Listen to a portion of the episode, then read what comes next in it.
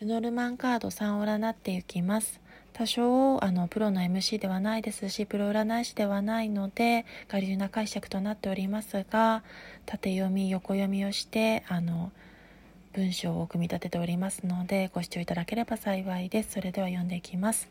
長く続く永続的な友情関係や人間関係において困難な場面では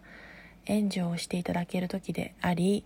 有力者からの紹介や引き立てを受ける時でもあります。人間関係において喜びにあふれる出来事の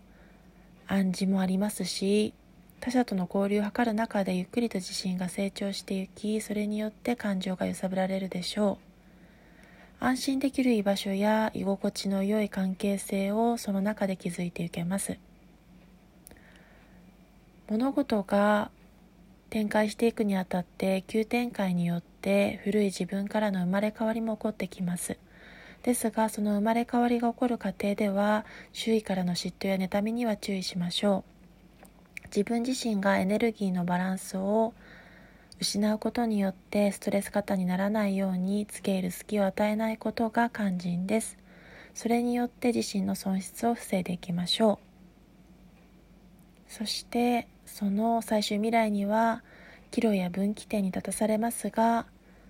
難関を突破することがかない。状況は徐々に安定していくでしょ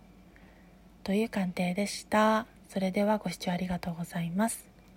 感謝いたします。